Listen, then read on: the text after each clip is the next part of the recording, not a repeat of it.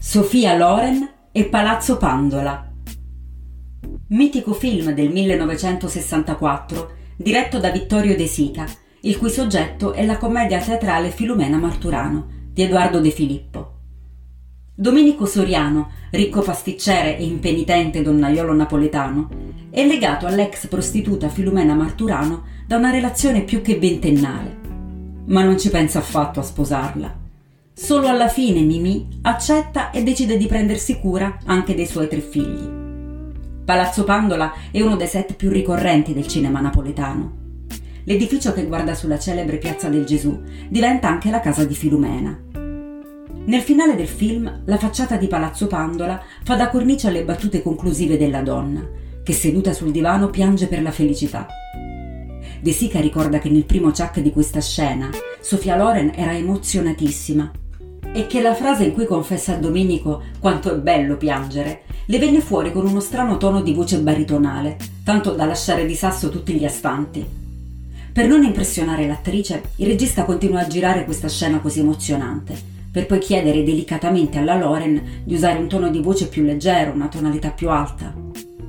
Palazzo Pandola presenta il portale più avanzato rispetto al prospetto. Si entra in un cortile che ha una scala aperta con decorazioni pittoriche. Una tappa in piazza del Gesù Nuovo permette di ammirare la guglia dell'Immacolata, elemento centrale della piazza, la chiesa del Gesù Nuovo e il complesso monumentale di Santa Chiara.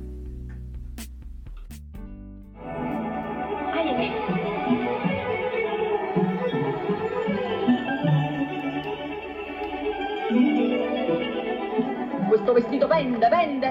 Io vedete voi questo difetto, donna Filomena mia. Io mangio vi servo da tanti anni. Tu tieni la faccia tosta, si capace che faccia a faccia. E va bene, devo dire che pende, e pende, e pende, vi faccio contente, pende. Donna Filomena è stata una bellezza, marito. Mi pare non manca niente, sono così stunata stamattina. Ah, come stai bene, Filomena? Sei tornata una Prego. trovata signora.